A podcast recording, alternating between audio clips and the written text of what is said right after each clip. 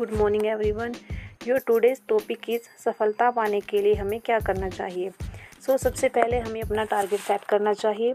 उसके बाद हमें अपना टाइम टेबल बनाना चाहिए जिसमें हमें पता होना चाहिए कि हमें कब का कौन सा कार्य कितने समय में करना है और हमें किस टॉपिक को कितना टाइम देना है। उसके बाद हमें पॉजिटिव पीपल्स की हेल्प लेनी चाहिए, जो हमारी हेल्प कर सकते हैं। नेगेटिव पीपल से हमेशा दूर रहना चाहिए बिकॉज़ वो हमारे अंदर नेगेटिव वेव डालते हैं। इसके बाद हमें अपनी self study and online study के ऊपर भी ध्यान देना चाहिए, क्योंकि आज के टाइम में ऑनलाइन स्टडी कंपलसरी हो चुकी है। एंड नेक्स्ट हमें डेली कुछ ना कुछ सीखना चाहिए, जिससे हमारी डेली प्रोग्रेस होती रहे हमारे वर्क के लिए। हमेशा ध्यान रखिए, अगर आपको अपने लक्ष्यों को पाना है तो सबसे पहले आपको खुद के ऊपर बिलीव होना चाहिए। अगर आपका खुद के ऊपर बिलीव नहीं है तो आप दूसरों के लिए भी बिलीवेबल नहीं बन पाएँगे।